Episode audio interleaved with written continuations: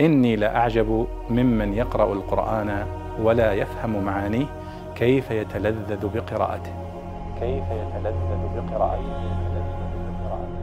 وردنا سؤال عن قوله تعالى حتى يلج الجمل في سم الخياط. يقول ما معنى هذه الآية وما معنى الجمل في هذه الآية؟ وهذه الآية وردت في سورة الأعراف في قوله سبحانه وتعالى إن الذين كذبوا بآياتنا واستكبروا عنها لا تفتح لهم أبواب السماء. ولا يدخلون الجنة حتى يلج الجمل في سم الخياط. وكذلك نجزي المجرمين.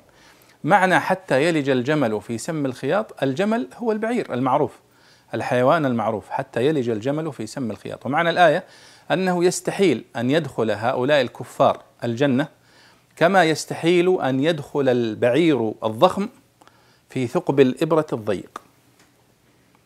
هذا هو معنى الآية.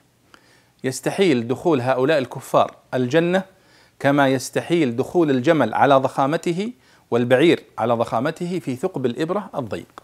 هذا هو معنى الآية عند كل المفسرين. عند كل المفسرين. وقد ورد في قراءة وهي قراءة شاذة آه، غير معتد بها حتى يلج الجمل في سم الخياط. وهذه قراءة واردة عن آه، ابن عباس من الصحابة رضي الله عنهم. لكنها قراءة شاذة ومعناها على حتى يلج الجمل في سم الخياط. الجمل هو الحبال الغليظة التي تربط بها السفن ونحوها حتى يدخل الحبل الغليظ في سم الإبرة أيضا الضيق.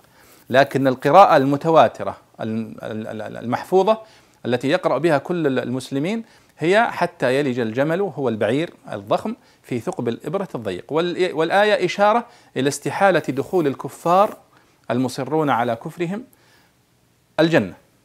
كما أنه يستحيل أن يدخل البعير الضخم في ثقب الإبرة الضيق. والله أعلم.